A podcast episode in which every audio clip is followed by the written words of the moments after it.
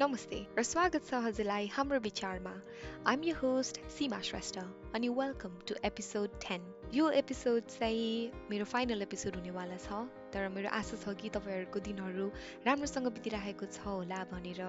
अनि यो एपिसोडमा चाहिँ अलिकति अहिलेसम्मको समरी दिन मन लागेको थियो जस्ट बिट अफ रिक्याप अनि केयरको बारेमा बोल्न मन लागेको थियो मलाई। अहिलेसम्म पडकास्टहरू सुनिदिनु भएकोमा चाहिँ म एकदम धेरै धन्यवाद भन्न चाहन्छु। हजुरहरूले सबै सुन्नुभएको छैन होला कुनै पाँच दस मिनटको मात्रै सुन्नुभएको नै छ होला। अनि यदि सुनेर तपाईँलाई यु लर्न समथिङ न्यू एउटा केही कुराहरू भ्यालुएबल भएको छ कि त नयाँ कुरा सिक्नु भएको छ कि त रिमाइन्ड मात्रै भए पनि भएको छ भने चाहिँ मलाई चाहिँ खुसी लाग्छ।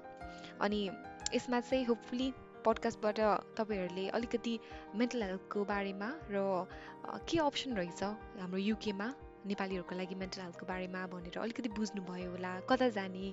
अनि हाम्रो सबै गेस्टहरू आउनुभएको साइकियाट्रिस्टबाट साइकोलोजिस्ट किन सपो वर्कर अनि हाम्रो साइकोलोजीको वेलबिङ प्र्याक्टिसनर सबैहरूकोबाट टिप्सहरू अनि मेरोबाट पनि हल्का टिप्सहरूबाट hopefully that's been really really helpful so आजको मुख्य कुरा चाहिँ केयर केयर भनेको चाहिँ अब यो हस्पिटलमा बस्ने अब हेल्थ केयरहरू होइन तर अर्कै केयरको कुरा गरेको मैले चाहिँ।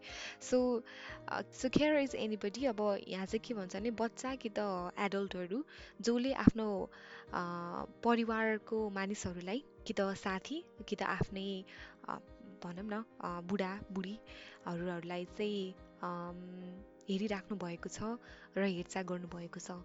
यदि उहाँहरूलाई डिसेबिलिटी छ भने उहाँहरूको केही रोग छ अनि कि त उहाँहरूको मेन्टल हेल्थ डिफिकल्टी भएको छ अनि अरू कुराले पनि उनीहरूले चाहिँ एक्लैले कुराहरू गर्न सक्नुहुन्न अनि दे क्यानट कोप विदाउट अर्को मान्छेको सपोर्ट अनि यदि तपाईँ चाहिँ अर्को मान्छे हो भने तपाईँ केयर ऊ हुन सक्नुहुन्छ होइन? अब अनि यसको लागि चाहिँ धेरै कुराहरू हेर्न मिल्छ अनि अब तपाईँ एडल्ट केयर पनि हुनसक्छ नभए यङ केयर पनि हुन सक्नुहुन्छ अनि धेरै मानिसहरूले चाहिँ देख्नु हुँदैन आफूले आफूलाई केयर भनेर बिकज मेबी यो रोल चाहिँ धेरै वर्षबाट गरिराख्नु भएको छ।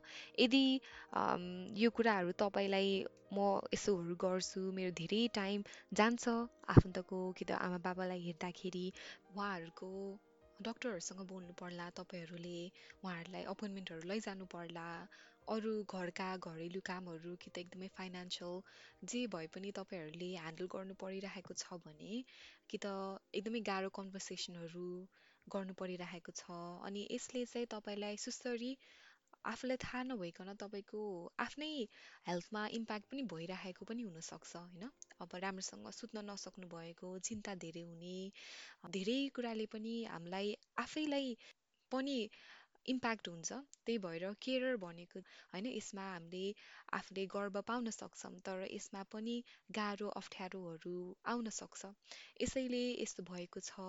मैले मेरो स्कुलमा कलेजको कामहरू पनि इम्प्याक्ट हुन्छ भन्ने यस्तो छ भने यसको बारेमा तपाईँले चाहिँ अलिकति सहयोगहरू पाउन सक्नुहुन्छ युकेमा। फर्स्ट कुरा चाहिँ असेसमेन्टहरू गर्छन् केयर्स असेसमेन्टहरू गर्छन् टु सी के खालको र कस्तो खालके सहयोग राम्रो होला फाइदाजनक होला भनेर। सो यसको बारेमा एकदम सानो इन्फर्मेसन दिन मन लागेको थियो अनि तपाईँहरूले यसको बारेमा अलिक धेरै कुराहरू भेटाउन सक्नुहुन्छ। म सबै लिङ्कहरू राखिदिन्छु। यो सबै कुरा एनएचएसको वेबसाइटमा नै छ। तपाईँहरूको राइट्सको बारेमा पनि कुरा गर्छ यसले। सो यदि कसैलाई यो फाइदाजनक हुन्छ भने चाहिँ हेरिदिनुहोस्। अनि यसको बारेमा अलिकति जानकारी पनि लिनुहोस्। यो राम्रो कुरा हो। यो केयर्स युकेहरूले चाहिँ धेरै सहयोग गर्नुहुन्छ। अनि एउटा चाहिँ सबैभन्दा एकदम इम्पोर्टेन्ट कुरा चाहिँ उहाँहरूले अलिकति तपाईँहरूलाई ब्रेक पनि दिनको लागि सहयोग गर्न सक्नुहुन्छ। यदि तपाईँलाई एकदमै धेरै वर्षबाट भनौँ न रेस्पाइट पाएको छैन कि त रिल्याक्स गरेर उहाँहरूलाई केयर नगरिकन बस्नु भएको छैन भने उहाँहरूले यस्तो गर्नको लागि पनि सहयोग गर्न सक्नुहुन्छ। जसरी हुन्छ सहयोग सल्लाह दिन चाहिँ उहाँहरूले हिचकिचाउनु हुँदैन। अनि कोही इङ्ग्लिस बुझ्नु हुँदैन भने आफन्तलाई कि त जिपीमा सोध्नु भए पनि हुन्छ केयर म? भनेर मैले के गर्न मिल्छ भनेर। त्यो भन्दै आई होप यो कसै न कसैलाई हेल्पफुल हुन्छ होला। अब यो भन्दै आउने दिनहरू तपाईँको एकदमै खुसी र हाँसोले भरिपूर्ण होस्। मेरो आशा छ कि अब आएका दिनहरू झनै राम्रो हुँदै जाओस्। अनि त्यो भन्दै अब यो मेरो हाम्रो विचारको पडकास्टलाई यसैमा एन्ड गर्न चाहन्छु। टेक केयर अनि that is all from me bye bye